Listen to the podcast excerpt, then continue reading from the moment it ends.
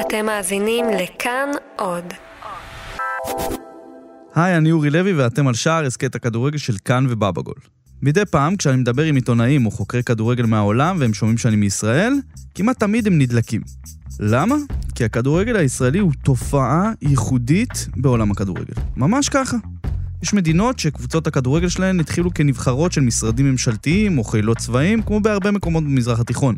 כאלה שהם קמו כפתרון פנאי לפועלים של מפעל או נמל, כמו בלא מעט מקרים בדרום אמריקה. קבוצות שייצגו שכונות, ערים או מחוזות בכל מיני מקומות באירופה, או קבוצות שקמו כיוזמות עסקיות וארגוני שואו ביזנס לכל דבר ועניין, כמו בארצות הברית.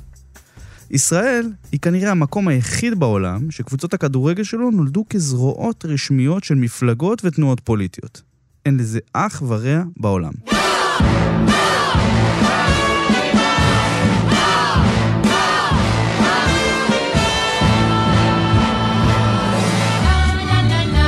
אז כמו שאתם מבינים, לרגל יום העצמאות ה-71 של מדינת ישראל, ומזל טוב, היום לא נדבר על כדורגל במקומות רחוקים, אלא על הכדורגל שמשוחק פה. ממש אצלנו, כדורגל ישראלי. אנחנו נחזור אחורה בזמן ונצלול להיסטוריה של הכדורגל המקומי כדי לנסות ולהבין את ההווה ואולי את העתיד, ונעשה ככה בקטנה את מה ששנים שמענו שאסור, לערבב פוליטיקה וספורט. נעקוב אחרי השורשים, ההתפתחות וההתפתלות של הדבר הנפלא והמאפן הזה, שהוא גם אנחנו וחלק בלתי נפרד מאיתנו. נבדוק איך לאורך כמעט 120 שנים השתנו ועדיין משתנות הזהויות שמרכיבות את הכדורגל פה. אז קדימה, לעבודה.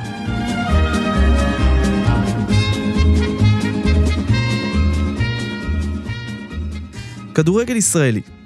מה עולה לראש כששומעים את צמד המילים הזה? וואו, אה, קונפליקט אולי? אורן יוסיפוביץ', איש וואלה ספורט ופודקאסט הפודיום, הוא אחד שחי את הכדורגל הישראלי הארדקור. כבר שנים שכל שבוע הוא במגרש אחר. וכל שבוע הוא כותב את הסיפור המרכזי של המחזור הזה, מכל זווית אפשרית. מצד אחד זה הדבר הכי גדול שאני מסקר, זאת אומרת, זה רוב הדברים שאני עושה. מצד שני, אני לא יכול להסתיר שלעומת אה, כדורגל בעולם, זה לא שם. אז אתה כל הזמן במין קונפליקט כזה, זאת אומרת, אני, אני מפאר את זה, אני אולי מפאר יותר מדי. זה למשל עיתונאי, עכשיו הייתי באייקס נגד יובנטוס, אז העיתונאים שהיו שם, נגיד עיתונאי איטלקי, לא מרגיש שיש לו איזה קונפליקט. כאילו הם מבחינתם מסקרים את הדבר uh, הכי טוב שיש כרגע אצלם. ואותי, כמו שהעברית היא תקרת uh, זכוכית בעבודה שלי במלא מובנים, גם הרמה של uh, מה שאנחנו עושים פה זה מין תקרת זכוכית בפני עצמה. תקרת הזכוכית הזאת, או מה שמרכיב אותה, היא אחד הדברים שהכי מעסיקים את אורן. ולא בקטע חיובי. את האצבע הוא שם על מי שמנהל את הכדורגל פה. ויש הרבה מנהלים, האנשים הכי בכירים בקבוצות שלהם, שהם לא מקצועיים, הם לא מהמקצוע, הם לא מכירים את המקצוע. תשאל למשל עכשיו את, נגיד מי שבנה את סכנין מקצועית, הוא מבין בכדורגל? אני אגלה לך לא. מי שבנה את אשדוד, ואולי יש אקדמיה טובה באשדוד, בסדר, אבל הוא באמת מבין מה שהוא עושה. האם יואב כץ, כשהביא את uh, שרון מימר, בסוף לאמן, האם היה שם ראיון והם ישבו כמו שאנחנו יושבים ודיברו על פילוסופיית כדורגל? באמת, אבל האם הם דיברו? ובכל הדברים האלה uh, אנחנו נופלים. Uh, זה אמרתי, זה ניהול, זה מדע, זה סטטיסטיקה, ולצערי, uh, רוב המועדונים בכדורגל אה, חסרי מושג בכדורגל. אבל למרות הבורות ותקרת הזכוכית שהיא בהחלט שם, בשביל רובנו, אנשים שנולדים לכדורגל הישראלי, שעוקבים אחריו, שצופים בו, שחיים אותו, האוהדים, הוא עדיין הרובריקה הכי בולטת בלוחות השנה והשידור, ובאפליקציות התוצאות. מי שאוהד את אה, מכבי חיפה, אז מבחינתו אם מכבי חיפה ניצחה, אז העולם שמח, ומכבי חיפה ניצחה, אה, הפסידה העולם עצוב. אם אתה אוהד מכבי תל אביב והיא לוקחת אליפות, אז מה אכפת לך שאחרי זה היא לא תיקח את הצ'מפיונס ליג? אה, מבחינת אוהד, אני חושב שאתה במצב כזה בינארי, זאת אומרת 0 או 1, עכשיו טוב לי או לא טוב לי, וכאוהד הרגש הרבה יותר חשוב מהרמה. תמיד. אה, והסיפורים תמיד, הסיפורים תמיד סיפורים טובים בשבילך. וזה בדיוק הקסם במרכאות של הכדורגל הישראלי. הוא שלנו, הוא בא מאיתנו. ושוב הקלישאה של מה טוב פה, זה שלנו, נכון? זה שלנו, זה הדביקות הזאת הטובה, זאת אומרת שאנשים יעצרו ברחוב וידברו איתך, ושוב, כל הקלישאות הישראליות האלה הן אלו שנכונות על הכדורגל הישראלי. זה לא משנה שהניהול ברוב הכמעט מוחלט של המקומות גרוע, שהרמה של המשחק נמוכה, זה לא חשוב שהוא מלא ברפש ובסיפורים מפוקפקים. הכדורגל הישראלי הוא אנחנו.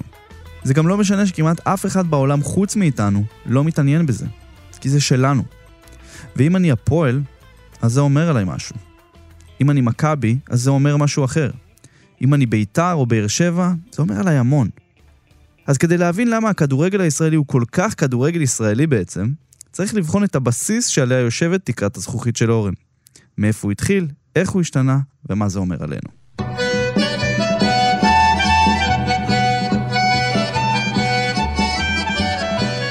אז איך בכלל הגיע הכדורגל לארץ ישראל? התפיסה הרווחת יותר, כשאתה שומע, תמיד חושבים שהבריטים הם אלה, כי הבריטים הכניסו את הכדורגל כמעט לכל העולם. זה חיים קאופמן. חיים הוא היסטוריון ומרצה לתולדות הספורט והחינוך הגופני במכללה האקדמית וינגייט. ביום האחרון של החורף השנה נסעתי אליו לחיפה כדי לשמוע איך הכל התחיל. שיהיה ברור, האיש הוא אנציקלופדיית ספורט ישראלי מהלכת. בכל מקום שהייתה אה, בריטניה נכנס גם הכדורגל, אבל למעשה כדורגל שיחקו כבר בתקופה העות'מאנית. זאת אומרת שלא הבריטים היו אלה שהכניסו את הכדורגל, זה התחיל ב, ב, בשנים, בעשור הראשון של המאה ה-20. אז בניגוד למה שהרבה חושבים שהבריטים הם אלה שהביאו לפה את הכדורגל, לחיים יש השערה אחרת לגבי איך המשחק נחת פה. הטענה שלי היא שמי שהביא את הכדורגל לארץ ישראל היו העולים מרוסיה. העולים מרוסיה בעלייה השנייה שהגיעו. איך? כדורגל ברוסיה התחיל באותם השנים, 1906-1908, שיחקו אותו בעיקר באזורי אודסה, אז קמה ההתאחדות הרוסית. אתה אומר, רגע, זה השנים שהגיעו על ראשוני העלייה השנייה לארץ. הניצנים הראשונים של המשחק התחילו לצוץ בעיר העברית הראשונה, תל אביב. קודם כל שיחקו כמובן באופן, כמו בשכונות, אתה יודע, אבל כבר בשנים הללו, לפני מלחמת העולם הראשונה, יש לנו בתל אביב שתי קבוצות, אחת של גימנסיה הרצליה, שנקראת עופר, ואחת של מכבי תל אביב, קבוצה שהייתה בתוך מועדון מכבי תל אביב, קבוצה שנקראת איילה.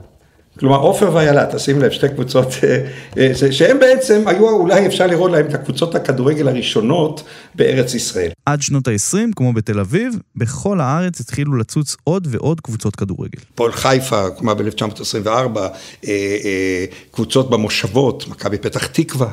שהייתה בין הראשונות, מכבי גדרה, מכבי רחובות, מכבי זיכרון, כלומר, אחר כך מאוחר יותר הוקמו גם הפועל, משנות ה-20, תחילת שנות ה-20 ואילך הוקמו הפועל. זה סתם חבר'ה צעירים בשכונה שמקימים קבוצה, זה לא משהו מקצועני. אז מתי בעצם הכדורגל פה התחיל להתמסד? ההתמסדות הראשונה נעשתה דווקא על ידי הבריטים. הבריטים עשו גביע.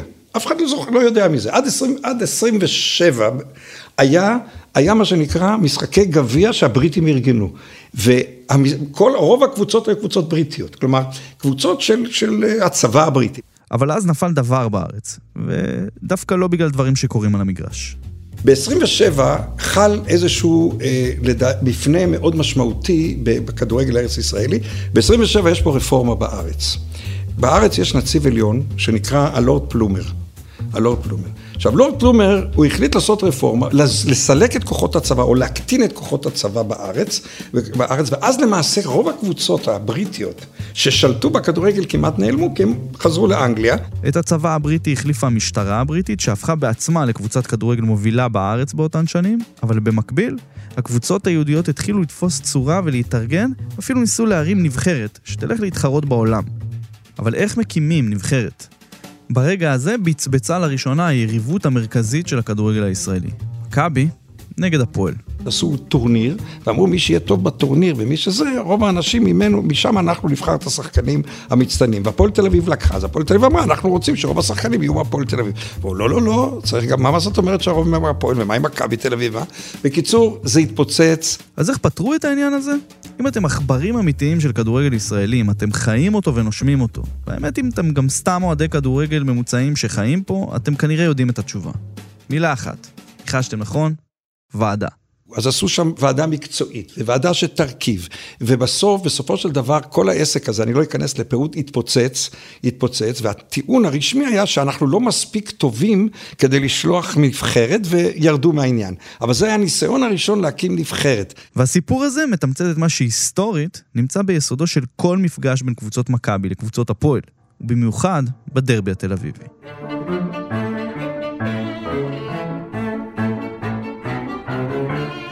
למה מכבי והפועל כל כך שונאות אחת את השנייה? איפה זה התחיל? ההתחלה דווקא הייתה הרמונית למדי. עכשיו, הכוונה לא הייתה פוליטית בכלל.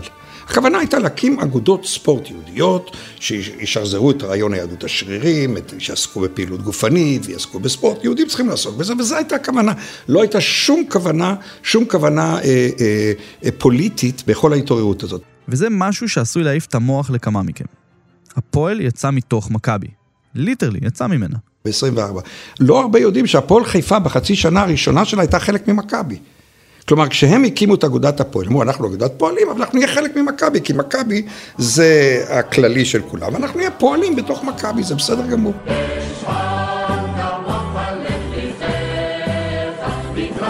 הצהרות התחילו כשאנשי הפועל, פועלים, סוציאליסטים, אנשי הסתדרות העובדים הכללית, התחילו להרגיש שהם קצת סוג ב' בתוך אגודות מכבי, שמי שניהל אותן ועמד בראשן היה בדרך כלל אנשים עם כסף. וכשלכל המצב נכנסו הפערים האידיאולוגיים בין פועלים סוציאליסטים לבין בורגנים, נוצרו עוד ועוד עימותים. וכאן בא הסיפור. כל הסיפור, אפשר להגיד שמכבי לא התכוון להיות פוליטי, הוא הפך להיות פוליטי בגלל הפועל. כי כשהתחילה אה, אה, מחלוקת, אפשר להגיד שהפועלים אמרו, אנחנו צריכים ליצור ספורט ייחודי לפועלים.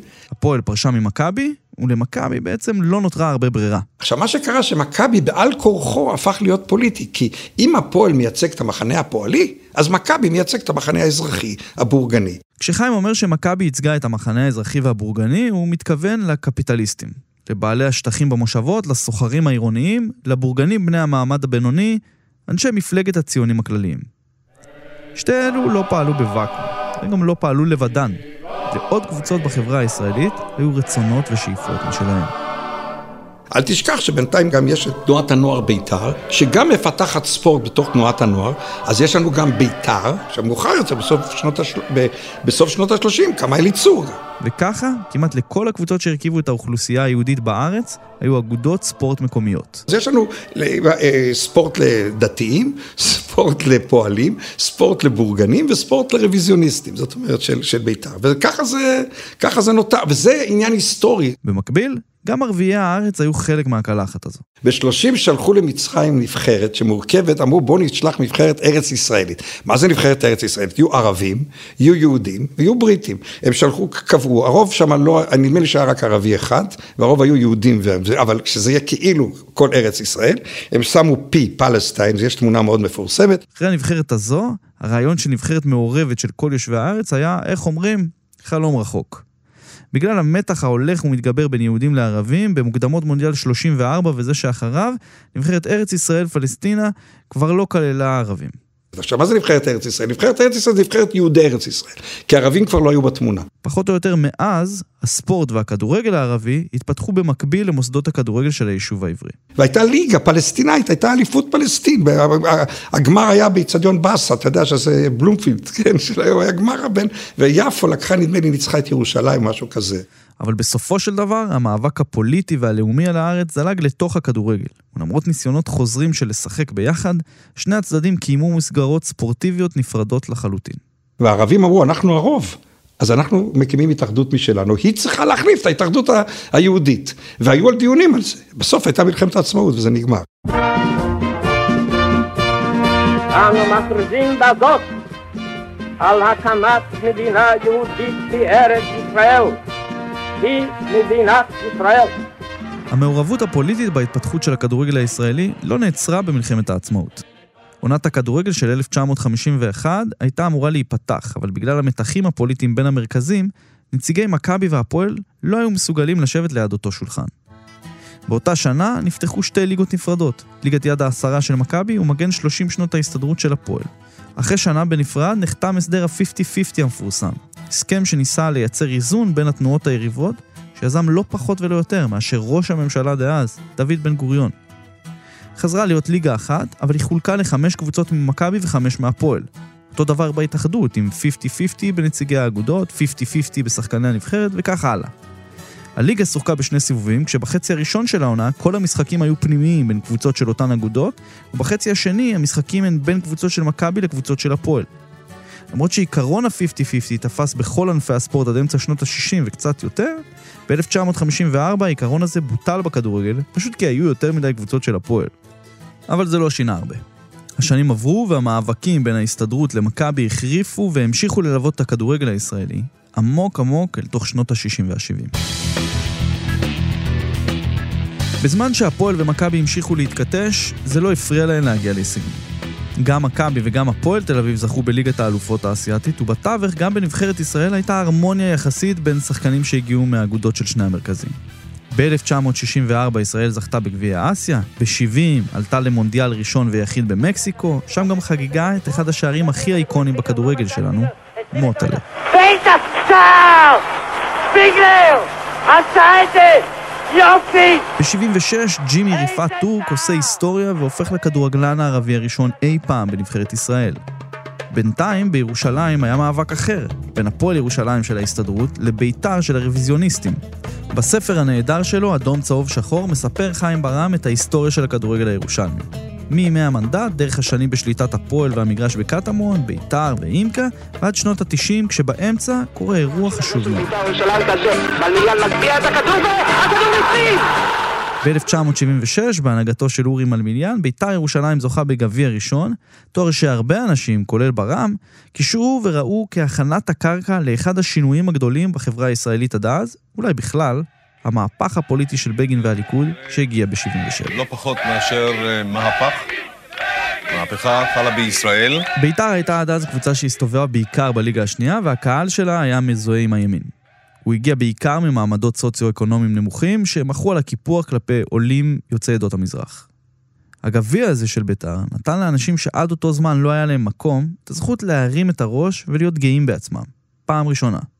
שנה אחרי אותה זכייה, כבר ראו את זה בקלפי. עם הזמן, המהפך הושלם גם בכדורגל הירושלמי. ביתר הפכה להיות הקבוצה הבכירה בעיר, ומאוחר יותר גם במדינה, בזמן שהפועל, הקבוצה של ההסתדרות והמערך, הלכה ודעכה לאיתה עם השנים. תוך כדי שלושת העשורים האלה, ה-50, ה-60 וה-70, המציאות הזו של שליטת המרכזים הגדולים בכדורגל, ובעיקר היריבות ביניהם, הובילה לכל מיני שחיתויות. העובדה שהיה כל כך הרבה כסף ציבורי שמושקע ומעורב בספורט של המרכזים, הובילה לעסקונה, שחגגה על המשאבים הציבוריים כמה שרק יכלה. והיו גם מכירות משחקים, לפעמים בכסף ולפעמים לא, אבל בתיאום מלא בין קבוצות, כדי שלכל אחד מהמרכזים יהיו כמה שיותר קבוצות בליגה, וככה ישמור על הכוח שלו. כל אגודה רצתה שיהיה לה יותר קבוצות בליגה הלאומית של אז. אז מה עשו? אם נגיד קבוצה כמו נתניה, או אני יודע מה, רוצה לרדת, אז זה מאבד את הכוח של מכבי, אז נותנים משחקים. כדי שהקבוצה שלך, מהאגודה שלך לא תרד. מכבי תל אביב זה משחק מאוד ידוע, שמכבי תל אביב, אני לא זוכר השנה, הם היו כבר אלופים בוודאות, הם היו צריכים לשחק נגד נתניה. ונתניה הייתה אמורה לרדת, מה הם עשו? הם איחרו בכוונה. הם איחרו, חיכו שתהיה שריקת הסיום, ואז הם באו באיחור, שיחקו, ניצחו אותם נדמה לי 9-0, אבל זה לא משנה, זה נרשם 3-0 לנתניה. וזה גרם לכך שנתניה לא תרד. התופעה הפכה להיות כל כך שכיחה שהיו חייבים לעשות משהו. אז מה עשו? שוב ניחשתם נכון, עוד ועדה. בשנת 71 התכנסה ועדת עציוני, או בשמה המלא ועדת החקירה בעניין השמועות בדבר מתן תשלומי כסף כדי להטות משחקים בליגה הלאומית בכדורגל. היא חשפה את המצב החמור של התופעה. במקביל, קרה תהליך חשוב, בכלכלה הישראלית זזו לוחות טקטוניים. המגזר הציבורי הצטמצם והפרטי צמח. ההפרטה התפשטה לכל מקום, וכשהתחילה ההפרטה, התופעה של השחיתות הזו כמעט נעלמה. תנובה התמוטט, והקיבוצים התמוטטו, וה, וכל המונופולים ההסתדרותיים התמוטטו, וההסתדרות, הכל הופרט. זאת אומרת, זה בדיוק כמו שפעם, בשנות, בשנים הראשונות, הכל היה פוליטי, אז גם הספורט היה פוליטי. ועכשיו הכל מופרט, אז גם הספורט מופרט. ההפרטה היא תהליך חשוב שהשפיע על הכדורגל הישראלי ומשפיע עליו עד היום. המעבר של קבוצות לידיים פרטיות. אחרי שהתהליך הזה יושלם, הכדורגל הישראלי כבר לא יהיה אותו דבר.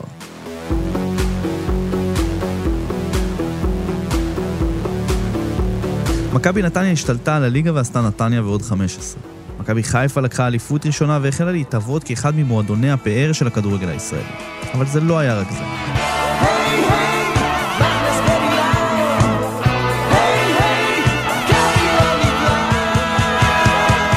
באייטיז, הכלכלה הישראלית כבר נפתחה לעולם. יותר ויותר שחקנים בכירים מישראל יצאו לחו"ל. אבי כהן, זכרו לברכה, הצטרף לליברפול כבר בסוף 79, אבל מאמצע האייטיז היו שחקנים ישראלים רבים שיצאו לבלגיה. הזכור ביותר היה אלי אוחנה, שבשיאו הוביל את מכלן הבלגית לזכייה בגביע אירופה למחזיקות גביע ב-1988. וזה עבד גם בכיוון ההפוך. בשנות ה-80 התחילו להצטרף שחקנים זרים לכדורגל שלנו. כל קבוצה יכלה להחתים שניים כאלו, והראשונה לעשות את זה הייתה בית"ר תל אביב, שהחתימה את קרלוס קמינו ודיילי ולדז ב-89. במקביל, עוד שינוי גדול נכנס לכדורגל הישראלי בעשור הזה, כשלראשונה אי פעם, ב-1986, משחק כדורגל הועבר בשידור חי בטלוויזיה. ולא סתם משחק, אלא הפועל תל אביב-מכבי חיפה במחזור האחרון, עם הנבדל הפסיבי של גילי לנדאו, ושער האליפות המפוקפק.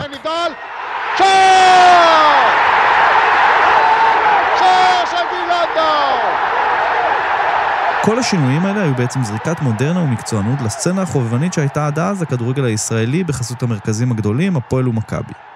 שינויים שקרו בכדורגל העולמי כמעט עשור קודם לכן, נכנסו במלוא הכוח והחלו לטשטש את העולם הישן של כדורגל פוליטי בארץ.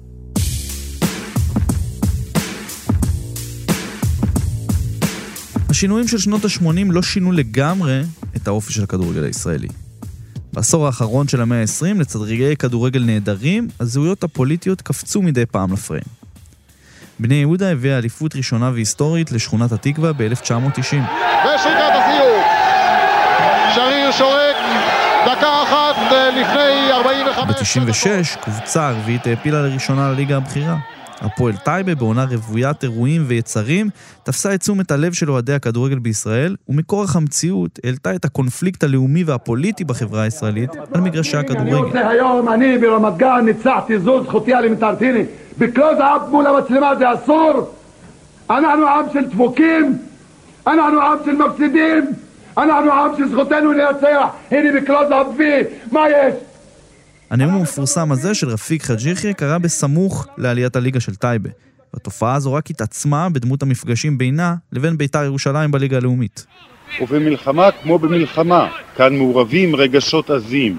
הספורט, לפי הקלישאה המקובלת, מקרב לבבות, אך הספורט יכול גם לזרות מלח על פצעים שעדיין פתוחים בין שני העמים בארץ הזו. על השנה הזו של טייבה בליגה הבכירה נעשו סרטים ונכתב ספר חובה, בלאדי בלאדי של אמיר בן פורת.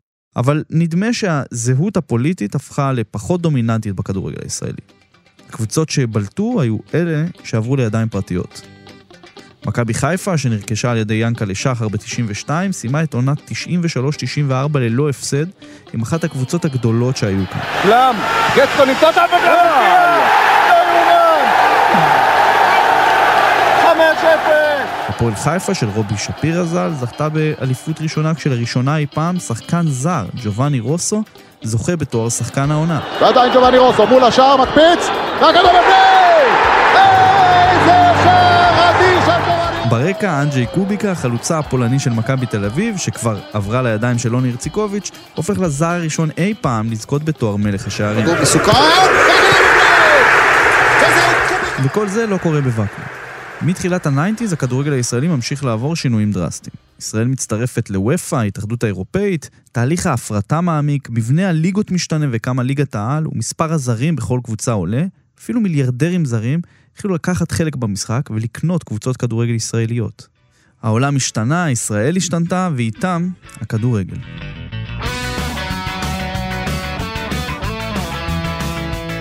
מכאן, הכל הפך כבר יותר דומה לעולם הכדורגל שאנחנו מכירים היום. יש עוד משהו שהוא גם שייך לכל הנושא הגלובליזציה שקיים.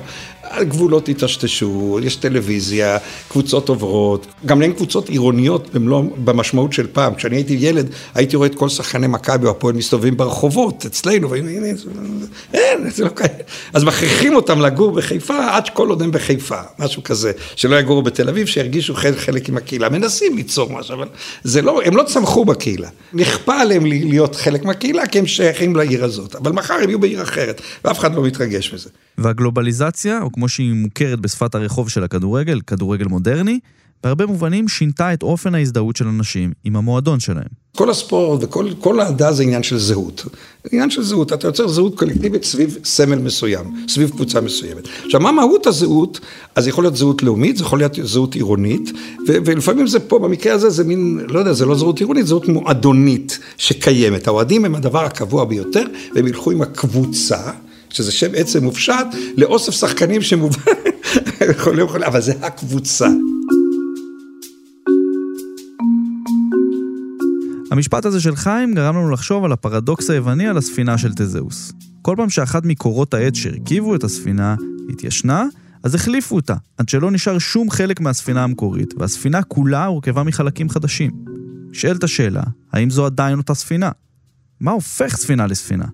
בהקשר של כדורגל הישראלי, מה הופך מועדון למועדון שהוא?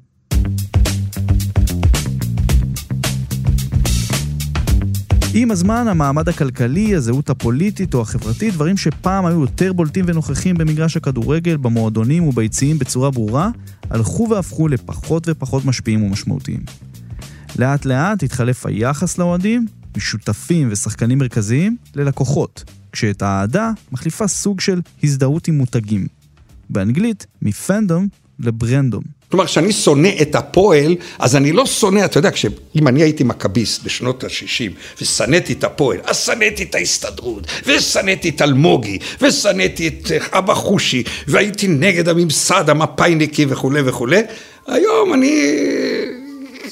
אין לזה שום משמעות, בגלל אני שונא אותם כי זה הם. זאת אומרת, זה הם ואנחנו. כמו בעולם הכדורגל הגדול, ריאל מדריד, ברצלונה, מסי, רונלדו, אז גם בכדורגל הישראלי יש מותגים.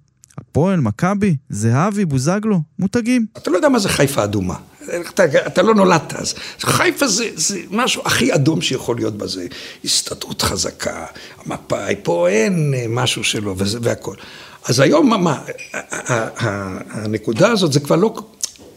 ברור שהמותג, למרות שהקבוצה לא, אין לה שום קשר עם אותה קבוצה של פעם, עם אותה הסתדרות של פעם, אבל המותג זה מותג.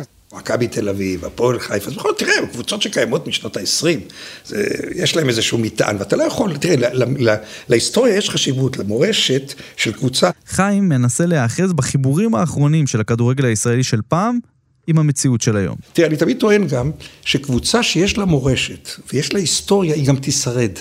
כי, כי מאחוריה עומד איזשהו, איזשהו, אה, איזשהו משהו שהוא, תראי, הפועל ירושלים קצת אכזבה במובן הזה. חיים כאן לחץ לכותב ההסכת אה, איפה שכואב, אבל בכל זאת, יש הרבה ממה שהוא אומר. המועדונים הגדולים והמיתולוגיים נשארו כאלה ברוב המקרים, אבל עם הגלובליזציה והמעבר למקצוענות, גם הזהות הפוליטית שלהם השתנתה והתערבבה. בעצם כיום, כמעט שאי אפשר להבדיל ביניהם, כי אין את השיוך הפוליטי הברור שהיה פעם. אני חושב שיש דברים שאי אפשר להוציא. זה שוב אורן יוסיפוביץ'. אבל אני חושב גם שנגיד, אה, הנה הפעם לפני הבחירות שוב היה בית"ר נגד הפועל, כולם אמרו, מערך נגד ליכוד. אני אומר לך, שאם היית לוקח את כל האוהדים של הפועל תל אביב, שנכנסו למשחק מול בית"ר ירושלים, ועושה שם מדגם, לא של מין הצמח, אלא כזה שפוגע... למי מצביעים? אני לא בטוח שהתוצאות היו מה שאתה חושב. תמיד אני שואל, אני אפילו תמיד אומר, מה, מה ההבדל בין אוהד מכבי תל אביב להפועל תל אביב? סוציולוגית, כלכלית, כלום. אני בחרתי בצהוב, אני בחרתי באדום, ואני הולך עם הצבע. אתה מבין? אין, אין לזה איזה משמעות, אין לזה משהו, אני לא עומד מאחורי איזשהו מנגנון, אה, מנגנון ערכי, מנגנון אה, מפלגתי, מנגנון פוליט, כלום. אני החלטתי באופן שרירותי לבחור באדום, ועם זה אני הולך עד המוות. זה הכל, ומי שלא קופץ, צהוב. כמעט. עד העונה נותרו עוד שתי קבוצות עם מטען פוליטי כבד בכדורגל הישראלי, בוודאי ברמת השיח בתקשורת. בבית"ר ירושלים הנושאים הפוליטי, היהודי והציוני, ובחלקים לא מבוטלים מהקהל שלה, גם הגזעני, הם חלקים בלתי נפרדים מהזיהוי של הקבוצה בציבור. את פרשת הצ'צ'נים של 2013 אף אחד כבר לא ישכח, לא בארץ וכנראה שגם לא בעולם. ריקן עם הכדור הזה לסדייב! לרשת! 1-0 לבית"ר ירושלים! האם חלק מאוהדי בית"ר ירושלים עכשיו נוטשים את טדי? כן, כן, נוטשים את טדי בגלל שסדאייב הבקיע. וזו המחאה שלהם על כך שסדאייב הבקיע את השער... בבני סכנין, שמתחילת שנות האלפיים מהווה את הנציגה היחידה של המגזר הערבי בליגת הכדורגל הבכירה, ומתוקף זה מקבלת בתקשורת ובקרב הרבה מהאוהדים את השיוך והזיהוי הפוליטי של קבוצה ערבית בישראל. חלק גדול מהקהל שלה מזוהה עם הנרטיב הלאומי הפלסטיני, ובמשחקים מונפים דגלי פלסטין. בני סכנין מובסת 0-3, ממהרת להיכנס לתוך חדר ההלבשה ויורדת לליגה הלאומית. אם שופטים לפי העונה הזו, על פי כל אמת מידה של כדורגל, מקומה של סכנין הוא לא בליגת העל, אבל אין ספק שברמת האוכלוסייה שהיא מייצגת, כנראה שיהיו לא מעט שיתגעגעו אליה. חוץ משתי אלו, בימינו, קשה עד בלתי אפשרי לאפיין את הזהות של קבוצות וקהלים בישראל מבחינה חברתית ופוליטית. אם ממש נתאמץ, אז אולי השנים האחרונות של הפועל באר שבע עוררו את הזהות המקומית של אוהדי הקבוצה ותושבי העיר. אפשר להגיד שבצורה מסוימת עם האליפויות שלה, הפועל באר שבע הצליחה לקחת את המתח שבין פריפריה ומרכז בישראל, או ליתר דיוק בין הדרום למרכז, לשים אותו על המגרש ולאתגר אותו. אבל אם שואלים את אורן, זה כנראה די מסתכם בזה. וזה דווקא לא כל כך נורא. אז אני חושב שמבחינת אוהדים, הכדורגל פחות פוליטי ממה שחושבים. אני חושב שאוהדי כדורגל הרבה יותר אינטליגנטים ממה שעושים אותם. ההוכחה הניצחת לזה זה מה שקרה לימין החדש בבחירות האחרונות, שאני לא יודע אם אלונה ברקת בנתה על זה שהיא תהיה בבאר שבע כמה שנים כדי שאחרי זה יכניס אותה לכנסת, אבל במובן הישיר שלה אפשר לראות שזה לא השפיע בכלל. ואי אפשר להגיד שזה אפילו נגיד גיידמק בביתר, אתה יכול להגיד אחרי זה, וואלה, חלק מהאוהדים היו בסדר איתו, חלק ראו אותו מרוחק וכל. אלונה זה מקרה קלאסי של לבוא ולהציל אזור מסוים, לגרום לו גאווה, לגרום לו לכיף, לאושר, לשמחה, ועדיין, כשהיה צריך להצביע, הם בחרו במישהו אחר. וזה שהם בחרו במישהו אחר מבחינה פוליטית, מראה שהכדורגל הישראלי עבר הרבה מאוד מאז ימי ההסתדרות, מכבי ושאר המאבקים שהרכיבו אותו כמעט לפני מאה שנה. אבל היום כמו אז, עדיין יש פוליטיקאים שמנסים לעשות רווח פוליטי מהקבוצות, מאוהדים ומהכדורגל. אני אגיד את זה ככה, אני חושב שהערבוב הזה בין פוליטיקה וספורט הוא נכון, אבל בתחום אחר. הוא נכון מהצד של הפוליטיקה, של הפוליטיקאים. הוא נכון בזה שלמשל אה, אה, שרת ספורט, אה, היא נגיד תשמיע קול רק כשיש משהו בין סכנין לביתר. נכון. היא לא תשמיע קול כשיש פקקים כל הזמן בדרך לנתניה, וכשבלומפילד לא מוכן בזמן, וכשבוחרים איצטדיון פחות טוב לנבחרת. אני לא שמעתי אותה כמעט אף פעם, ואם היא כן דיברה, אני מתנצל, אבל אני שומע אותה רק כשיש סכנין וביתר, אני שומע אותה בטונים הגבוהים. זאת אומרת, רק כשיש משהו שעלול להשפיע על קהל מצביעים שלה, עזוב שגילינו שזה לא קורה. פוליטיקאים צריכים להרכיב אותנו, אוקיי? הם רוכבים עלינו. וזה ההבדל. וכשיש ערבוב של פוליטיקה וספורט, הוא לא מצד הספורט, הוא מצד הפוליטיקה. והלוואי זה ייפסק יום אחד, ספוילר, זה לא. תמיד אני, אני מספר תמיד את העובדה, אני, אני אוהד מכבי חיפה, כל הנתונים הייתי צריך להיות הפועל. כי אני, אבא שלי עבד בנמל, המשפחה שלי הייתה אדומה, מפאיניקית, גם היום אני שמאל ולא ימין, וזה, זאת אומרת, אה, מה פתאום מכבי? זה, זה בדיוק אני אומר, בתור ילד כבר, היית מנותק כבר מזה שגדלת, אז אמרתי מכבי כי למדנו על המכבים. אז אמרו, שאלו אותי, כאילו, אתה מכבי או הפועל? אני זוכר שבחנוכה למדנו מכבי, וזה מה מכבי? זהו, ואם זה נתקעתי, אתה מבין? זה כל כך שירותי ואווילי אפילו. אז אם נעצור רגע ונשים באמת את הפוליטיקה בצד, מה שקאופמן מתאר פה זה המרכיב הכי טהור שיש עוד בכדורגל בישראל. הדרך שבה ילדים מתחברים למועדונים שלהם, ולמשחק בכלל. מבחינת זיכרון במגרשים, זה היה... אה, אה, לקחו אותי למכבי נתניה, אה, הפועל תל אביב. הדוד שלי יעד את מכבי נתניה, אבא שלי יעד את הפועל תל אביב.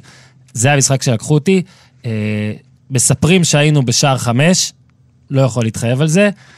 אני לא זוכר כמעט כלום, אני רק זוכר, וזה בוודאות אני זוכר, שלא ראיתי את הגול של משה סיני, כי כולם עמדו פשוט. ומשה סיני כבש מ-25 מטר, כדור חופשי, ואני לא ראיתי כלום והתלהבתי רצח. בכלל, כל פעם שאתה חוזר לזיכרונות ראשונים בכדורגל, ו... וזה באמת באמת רגעים של תמימות, וכל הקלישאות שתגיד ויגידו שאני קיץ' והכל, אז אני זורם עם זה, כי זה באמת ככה. אי אפשר לנתק את הכדורגל הישראלי מההיסטוריה הפוליטית העשירה שלו. לא יעזור. העות'מאנים והעלייה השנייה, הבריטים, מכבי וההסתדרות, ה-50-50, בית"ר מול הממסד, ליכוד מול מערך, אשכנזים ומזרחים, ערבים ויהודים, פריפריה ומרכז, כל אלו לעד יהיו בגב של הכדורגל פה, לטוב ולרע. אבל כן אפשר לראות שהתהליכים של הגלובליזציה והשינויים הכלכליים והשינויים שעוברים על החברה בישראל בכלל משפיעים על הכדורגל הישראלי, והיום קווי המתאר של אוהדים, ברוב המקרים, הם הרבה יותר אפורים ומטושטשים ממה שהיו פעם. אבל עדיין עם החוויה של ילד במשחק ראשון שמפספס גול כי כולם עומדים ומסתירים לו, אבל זוכר את זה גם 30 שנה קדימה? כל אחד. גם אם הוא הפועל, מכבי, ביתר, סכנין, חיפה, באר שבע, תל אביב או ירושלים. כל אחד יוכל להזדהות. כי זה בדיוק הכדורגל הישראלי. והכדורגל הישראלי הוא אנחנו. יש בו מכל אחד מאיתנו. זה היה השער שלכם ליום העצמאות ה-71 של מדינת ישראל. תודה לרומטיק העורך, לדניאל שמר על הסאונד, ליוסי מדינה על קטעי הארכיון, לירדן מרציאנו על העזרה בעריכה, לליאור אברבך על הבמה, לכם המאזינים, וכן, גם לכדורגל הישראלי. חג עצמאות שמח, Keep it real.